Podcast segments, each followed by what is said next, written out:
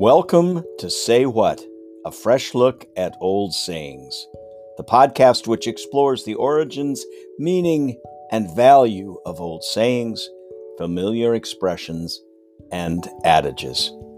I'm Dave Ellingson, adventurer, author, educator, and seeker of wisdom.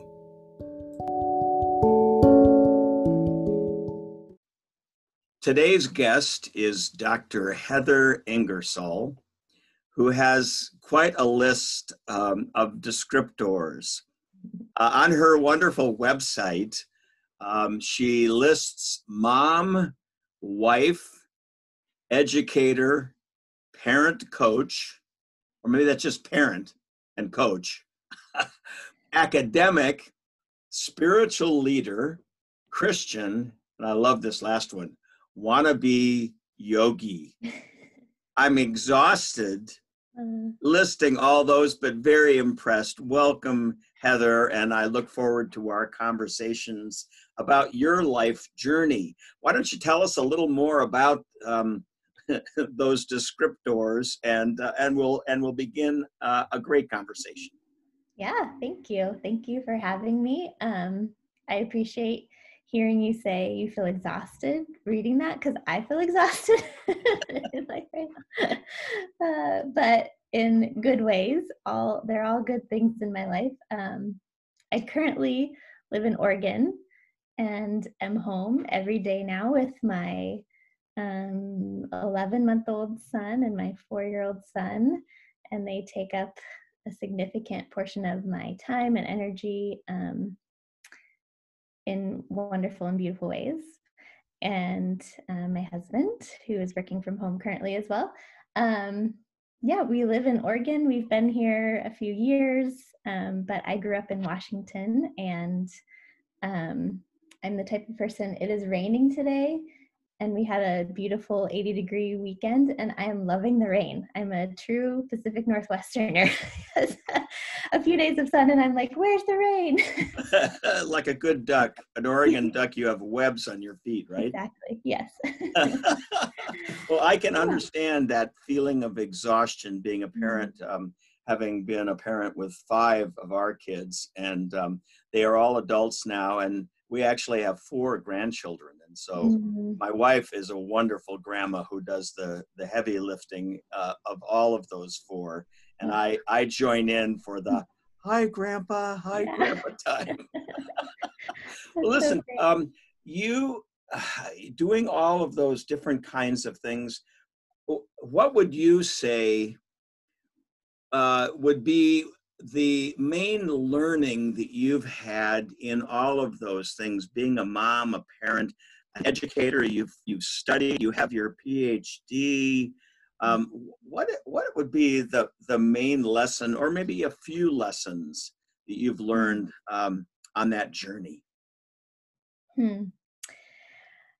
yeah i'd say a few. Um, the first i am continually i'd say um, monthly, even finding connections for who I am and how I show up in the world to how I was as a child and my experience growing up. And um, just the other day, my my husband and I had a long conversation about that, about a new uh, learning I had about who I am because of an experience um, that I remember from childhood. So um, so so i'm it's it's just fascinating for me to watch like how my research has been informed by um the experience i have had as a child how my parenting how my way of relating to my husband um what i'm drawn to as an academic those are all shaped from our very beginnings of who we are and um i'm continually fascinated by that connection.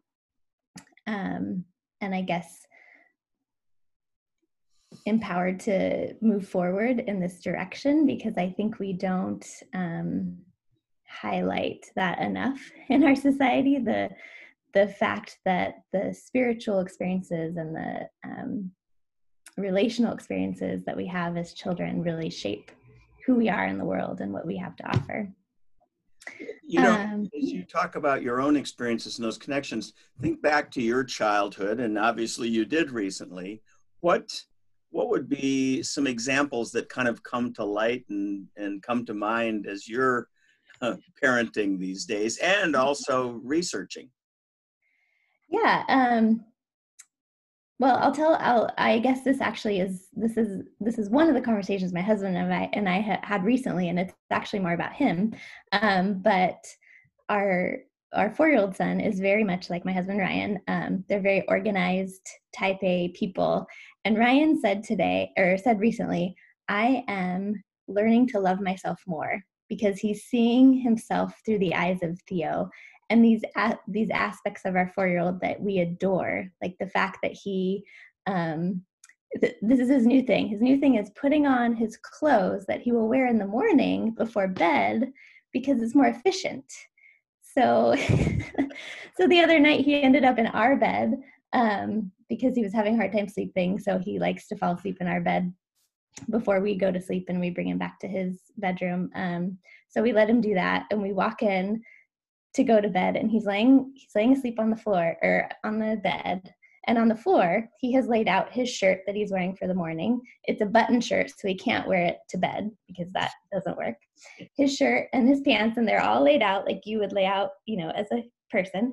His laundry basket so he can put his clothes from the night before his pajamas and his laundry basket just all laid out there so he's ready for the day and these qualities that um, my husband has always found himself maybe have seemed negative or he's been made fun of for them. We see them as we just find so much joy in that those qualities in Theo. And so Ryan is just seeing himself through new eyes and um, we're loving that. Yeah. So it's like your son is blessing the father. Yes. And oftentimes we don't think of it in that direction, but yeah. um, I'm curious, you know, that's Theo and your husband. Yeah. When yeah. you think of your childhood, it sounds like perhaps it might be a little different for you that you don't lay out your clothes and are that is not me. So I, a little more about you. Do you, do yeah. you see any of that coming out in Theo or in your other child? This is what I and this is what the joy of having two children that our other child were seeing that in me. This or seeing yeah qualities that um, show up in him that relate to me. So that um, just the kind of joy, ability to um, enjoy being on his own, but also enjoy being by him or enjoy being with people.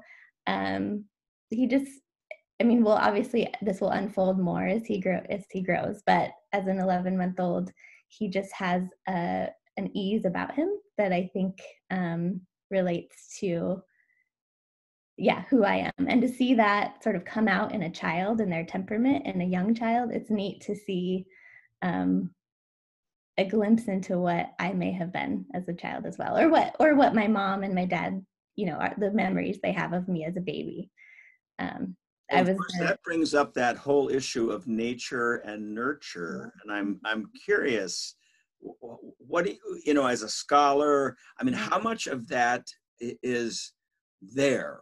And yeah. how much of it is education and formation and mm-hmm. teaching? You know what what, mm-hmm. what are your thoughts on that? Yeah. Well there's a few thoughts. I think first of all they there there are a list of temperaments that they say that we are born with and they are sort of innate in who we are and i definitely see that playing out. Um, those sort of qualities that the introvert versus ext- extrovert the organized versus um, okay with chaos you know there's different there's several different the different um, temperaments that um, research indicates that are innate and um, more of the nature part of us and i definitely see that and i can there are categories and it's easy for me to fit theo into those categories for sure. Um, and and it's, it's interesting in just his first four years of life i can see how as a baby those temperament the, those temperaments came out in him as a baby and they're coming out now and as a four year old so um, there's different expressions of those obviously but i think the nurture part is really about um, how you in my mind, it kind of shapes the way children express or view themselves within those temperaments.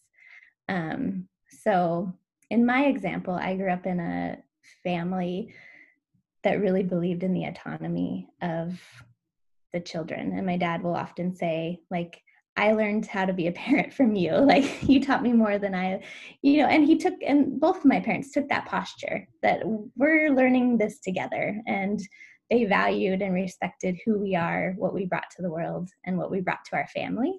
And um, I think that what that does is allow you within your sort of framework of how you were designed um, to thrive in those temperaments. And other examples um, can be seen in children who those temperaments are potentially um,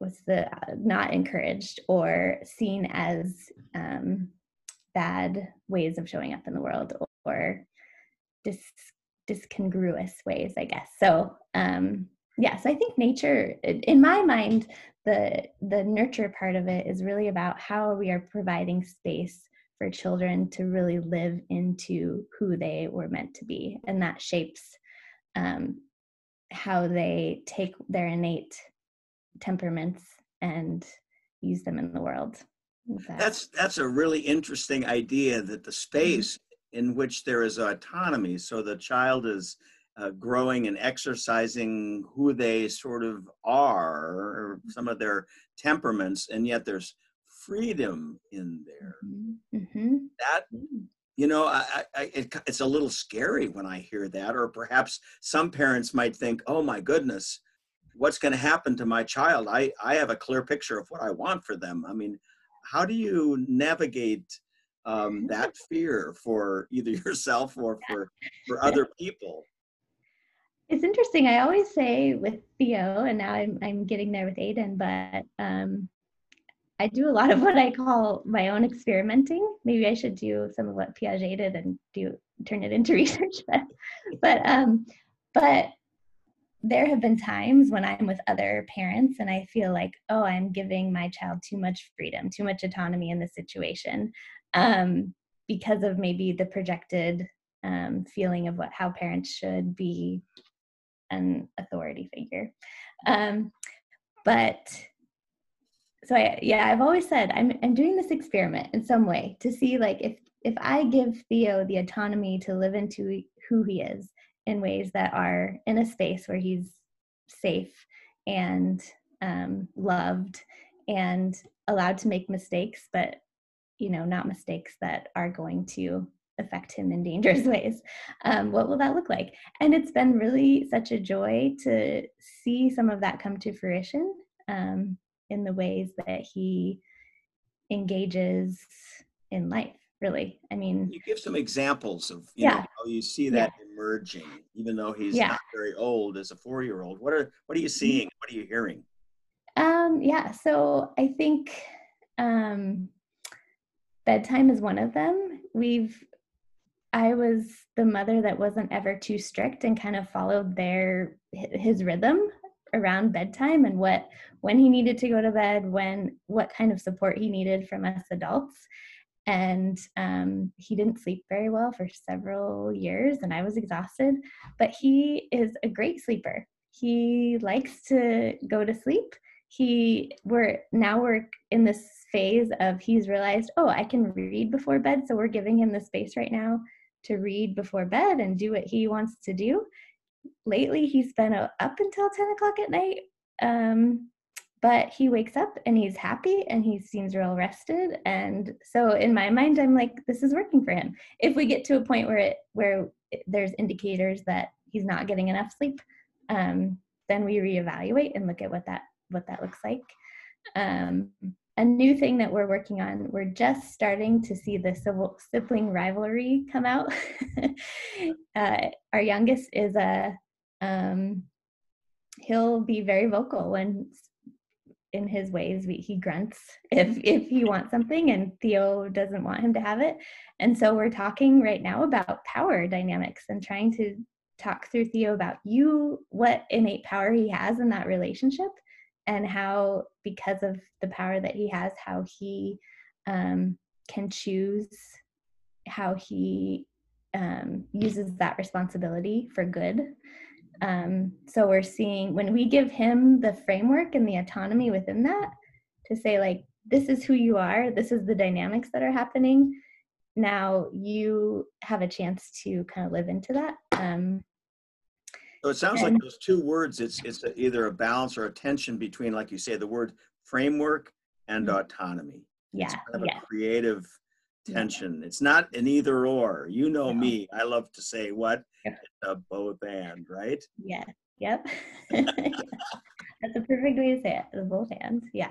Hey, um, you know, when you think back to your growing up, you talked about your parents, um, you know, and and part of that framework, and you know, this this my podcast is about um, sayings and adages and and phrases that sort of we hear and that you're probably using right now with your yeah. um, can you think of some of those kinds of phrases that your parents used you mentioned your dad you know you're mm-hmm. raising us, right? Can you think of any of those kinds of phrases? They could be biblical, they could be historical, they could be family, grandma, you know, just some phrases that sort of play out in your head now as you're parenting.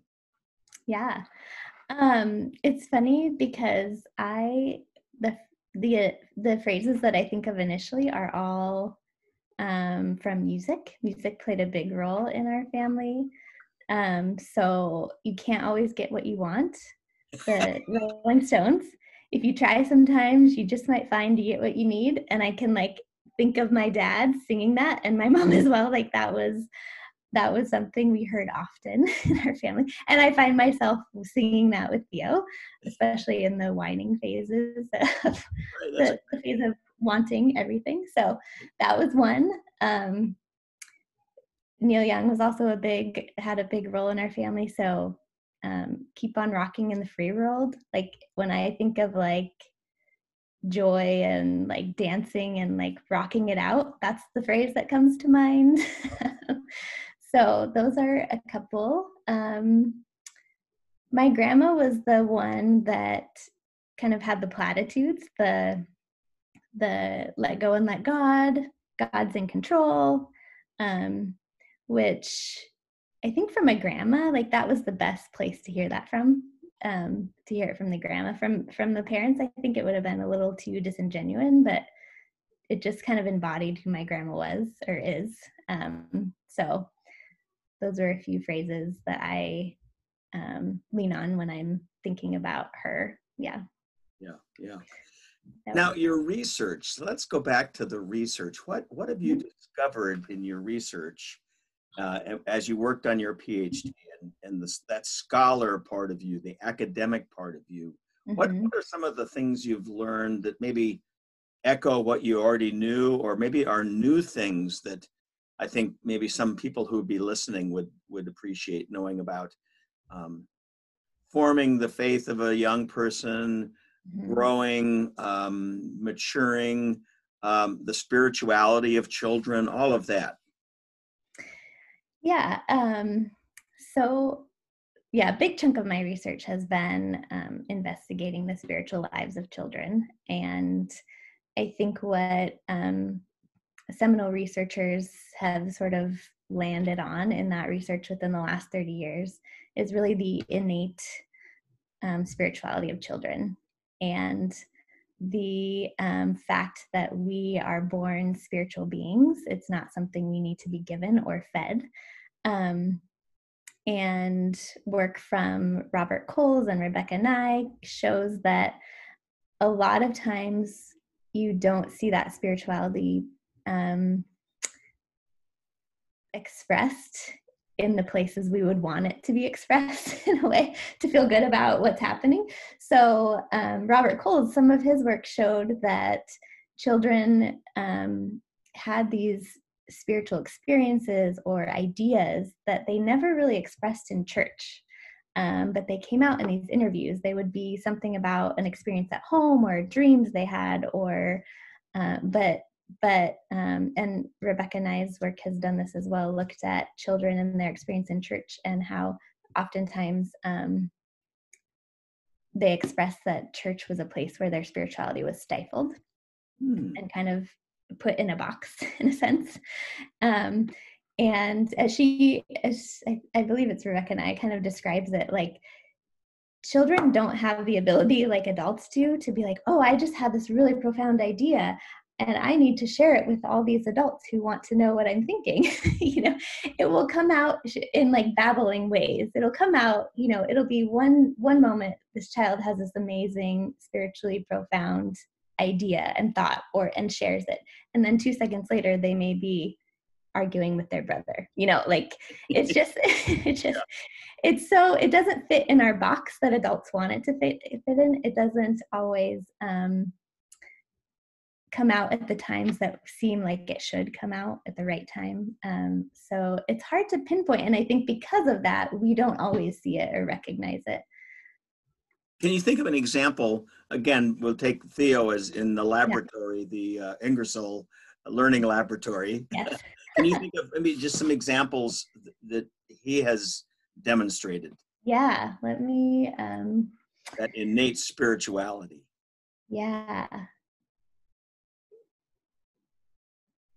Yeah i think i'm trying to think there's something really recently that was just so funny to me um, well one of the things lately i that has been a joy for me in this time i'm doing a lot of video um, lessons and um, children's times and stories over obviously over video we're doing in our home theo's kind of right there doing it with me and um, so he's picking up on things in new ways so after um, the Monday, Monday, Thursday, I did like a quick moment for families and talked about the potential of, you know, signing the cross on each other's forehead. And um, so Theo's new thing is we'll sign, we'll, he'll choose something. So it's been a smiley face and a heart. and I just like those have been such gifts to me. Like, mom, I'm gonna put a heart on your forehead, or mom i'm going to put a smiley face on your forehead. And um it, and to me it's like he's he's kind of embodying um, this blessing this idea of blessing and that's connected to hearts and to smiley faces. And um, so that's one of the things lately. Yeah i can't. So so this spirituality that's innate in children right that mm-hmm. that often doesn't fit in the boxes that we have. In a sense, you're saying that we need to broaden our definition of yeah. spirituality mm-hmm. and and to be looking and aware and listening in different kinds of ways. It, it, how, how does that find its way into curriculum? Mm, yeah. how does it find its way into Christian education or in, yeah. in education in general? Yeah. Uh, I, this goes to the other part of my research, which uh, my dissertation research looked at self determination theory. So it's a theory of motivation. And self determination theory posits that in um, social settings, in order for people to connect to the values um, that make up that social um, construct or social setting, I guess, um, three things need to be there autonomy, relatedness, and competency. So, in my research, I looked at relatedness and autonomy in Sunday school and how that connects to um, children's spirituality. Um, so, I think I think there's this sense of recognizing um, that beyond the stories it's about how the, the stories of our faith. It's about how we connect to those stories of the faith. So um, to be honest godly play i think is the one curriculum or way of approach that does this the best where it always asks where are you in this story? So it's recognizing that um, children children come to the biblical stories from their own perspective and who they are. And it's important that we recognize that, um, or, or not even recognize, but provide space for them to explore what does this mean to me? What is this experience saying to me? Um, I have one of my favorite stories about using sort of a godly play approach or one really a wondering approach with children um, comes from Christmas Eve. I had one Christmas Eve, and it, it was one of those packed services, tons of families, tons of kids, lots of kids who aren't there, you know, typically during the year. And the kid children were all up front with me. Um, and I was asked them to one ask them to wonder about what it means to be walking in darkness. We were talking about the Isaiah 9 passage, the light coming into the darkness. And so I so I wonder, what does it look like to walk in darkness? And the kids said said answers like um, you can't see what's in front of you. It's scary. You don't know what's up ahead. Um, and then one girl, this three year old girl, who was one of those girls that would kind of hide behind her mom anytime she anyone would try to say hi, you know, those um, that didn't like the attention. And she raised her hand, which, first of all, had never happened with this girl before. I mean, um, and she said, It's the place where my heart hurts and um, she had lost her grandfather about three weeks prior to Christmas Eve. And it was just one of those moments where I felt like, I call it like one of my burn, burning bush moments, mm. where I felt like this moment of like, I'm standing in holy ground. Like God is connecting to this girl and where she's at in life in profound ways. And I get a little glimpse of that. Um, and so I think it's that it's, it's, it's helping children recognize that this story is not just a story to memorize or to answer questions about or to know cognitively you know to um, but it's a story to embody and it's a story about you. And and um, our connection to that story is like who you are in that story um, is the power that it has. So and isn't isn't that really what Jesus was talking about? He was telling these stories all the time. And he mm-hmm. wasn't saying what they meant. He was telling parables. Yeah. And he invited yeah. people into those stories and yeah. we we wander around in them and the danger, you know, is that we say, well, this is what they mean. And yet I think that we need to trust that people will find their place like that child in the mm-hmm. story mm-hmm. and make their own connections and and then the power of the spirit is how do we how do we help them think about that and share it mm-hmm. and, and yeah. let it be right? Yeah. And i think you brought you said a key word trust. A lot of it is trusting trusting that god is there trusting that the holy spirit is working. And we don't have to do the work of like pushing it. Does that make sense? Like like forcing it down their throats in a sense like memorize this verse and know this and if you do that then you'll have faith but it's trusting that like we provide the space and God is there. And yeah. You know, it, it's interesting. Um, in our correspondence, as I was um, talking with you and thinking about this conversation, one of the things you said um, that was important uh, as people form their faith, not only children but adults, is to have that freedom um, to let your faith be defined by doubt mm. and wondering now, I, I mm-hmm. mean, I think of, you know, children. I mean, they wonder. I, I wonder all the time, and and sometimes we squeeze that right out of people. Right? Mm-hmm. It's like yeah. here's the answer. Mm-hmm. How, how, talk about that in terms of your own faith and doubt and wondering, and how you work with kids and your own child to mm-hmm. to foster that kind of, I guess, freedom. Yeah, yeah. I think um, why that is so important to me is I think I experienced somewhat of a dichotomy in my growing up years in that I had some really rich spiritual experiences at home with my family that I can like just remember so palpably Um, and those were times like I there's one memory I have of sitting on a um, log at the ocean with my dad. He was on one side, I was on the other, and we just sat quietly and watched the waves. And I can, I don't, I mean, it seemed like hours. It maybe wasn't, but I just remember this feeling of like being grounded in this space and in this place.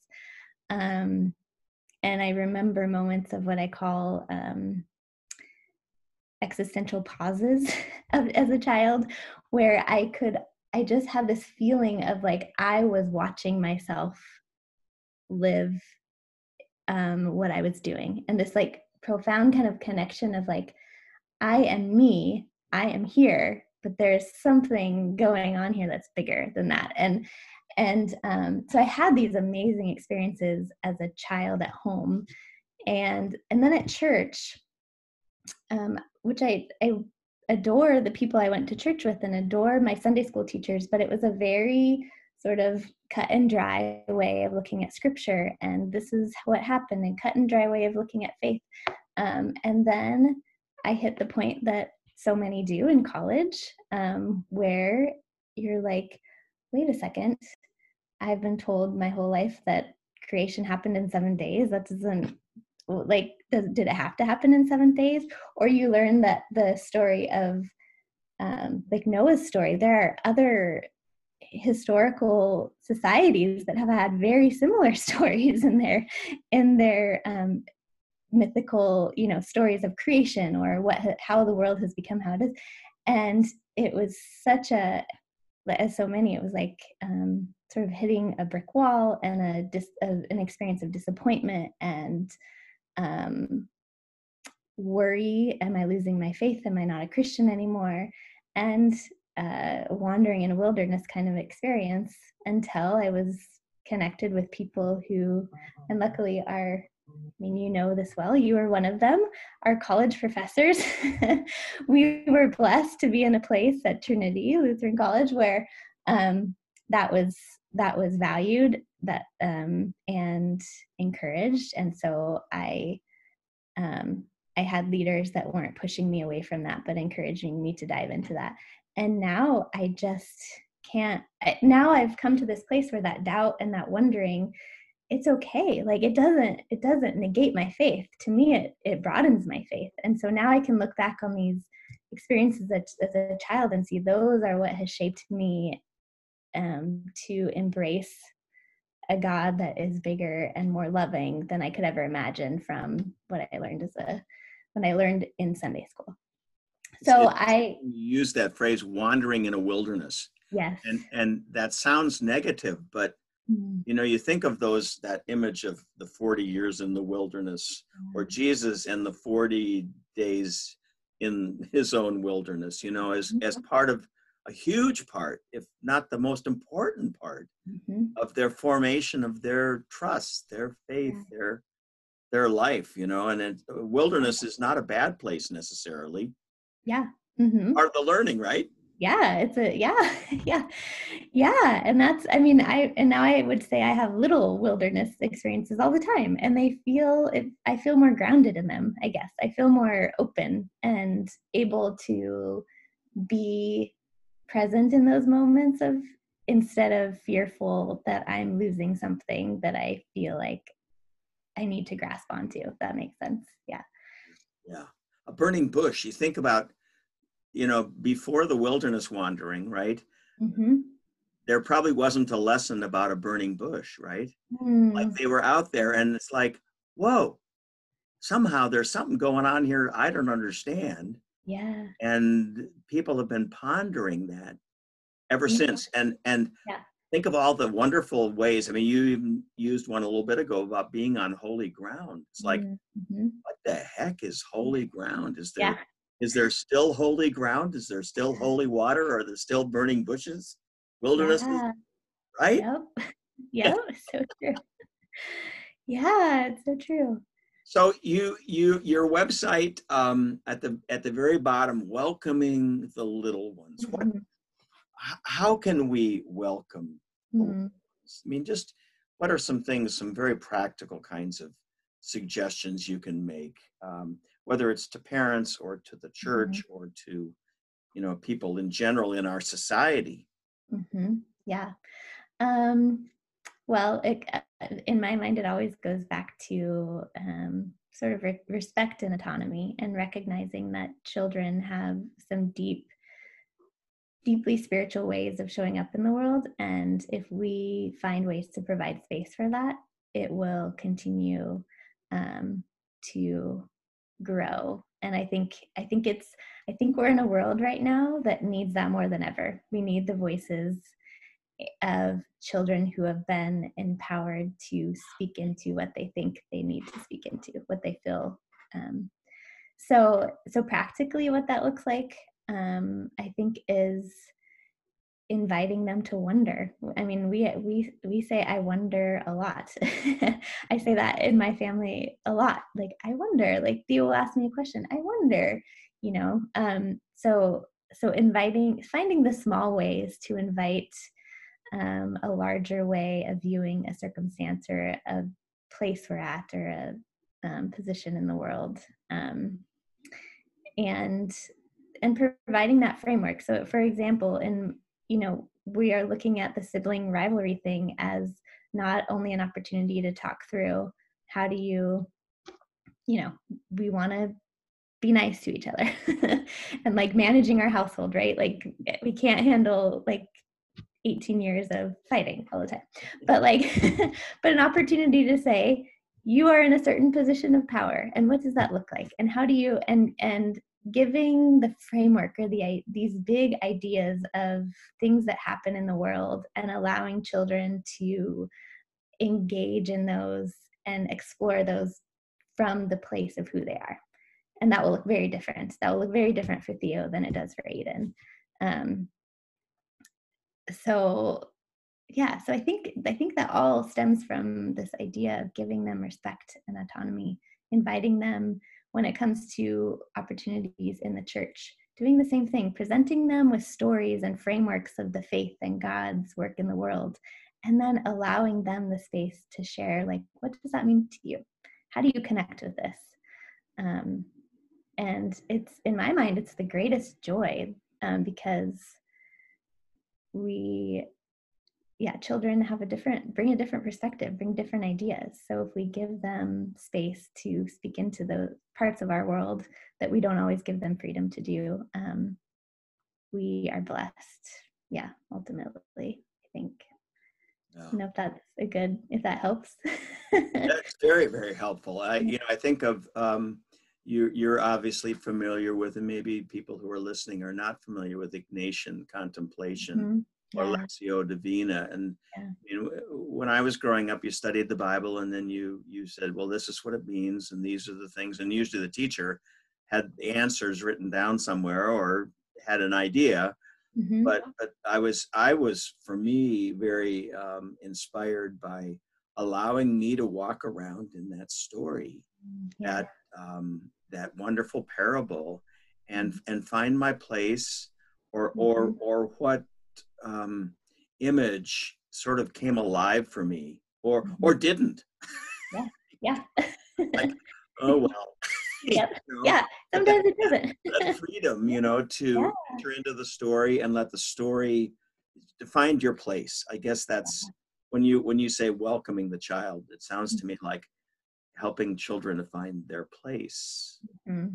yeah and defined by who they are who they were created to be yeah not sort of defined by a box that we've sort of a, a, a place that we want them to be. Um, Each of them has different gifts, and what are those gifts, right? Mm-hmm.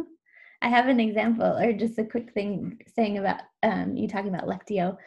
I've done that with children at times, sort of created my own way of guided reading with children, and I'll read often like one or two lines of a psalm, and um, my my options for exploring the text are say a, a phrase or a word that sticks out to you. So that's um, typical. And then I invite them to say say a color that comes to mind, and then say a feeling. We end with a feeling, but the color. I've done this um, for like children's times in church um, with several psalms, and every time I've done it, at least one child will say gold as their color and I and I always have adults come up to me and say, I was so I was I thought it was so interesting that they said gold because they're often nature-based um, passages. So you know, adults are saying like green or blue, or it's very um, you know in that. and I I almost I've thought about doing research on this because I've just been so fascinated that so many times there and to me it's almost this like they see the light in the words even though it doesn't talk about the light. Do you, do you know what I mean? It's just um, so yeah, that's that's just an aside that I thought of when you when you were saying that. Well, this conversation has been pure gold. Yeah. Oh. It's been delightful just to have a chance to learn more about um, this amazing mom, wife, educator, parent, coach, academic, spiritual leader, Christian. And I got to ask you a final question. Yeah. What did you mean when you said wannabe yogi?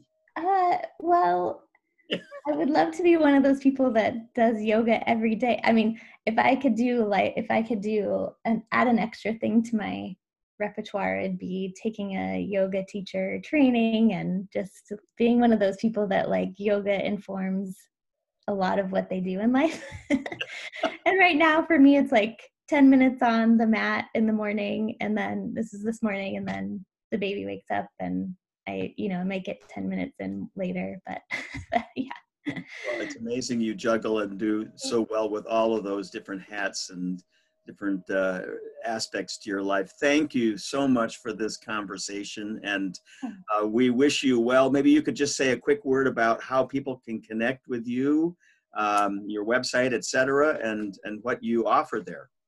Yeah, um, welcome to littleones.com is my website, and um, I haven't been as active lately, but I have children's sermons examples. I have several blog posts, some some that connects to the research I've done, um, and I have a Facebook page as well that's linked on my website. And yeah, that's.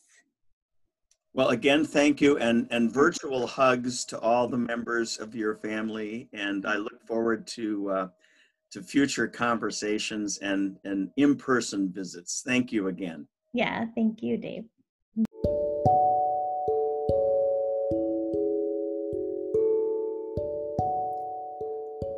Until next time, I'm Dave Ellingson, and this has been Say What, a fresh look at old sayings, the podcast which explores the origin, meaning, and value of old sayings, familiar expressions, and adages.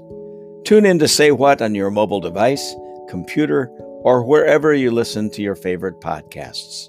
And next time, join me for a life journey conversation with scientist Alan Herr, who is doing some very exciting research in the field of genetics. For more information about my books and films, check out my website, dellingson.com. And thanks for listening.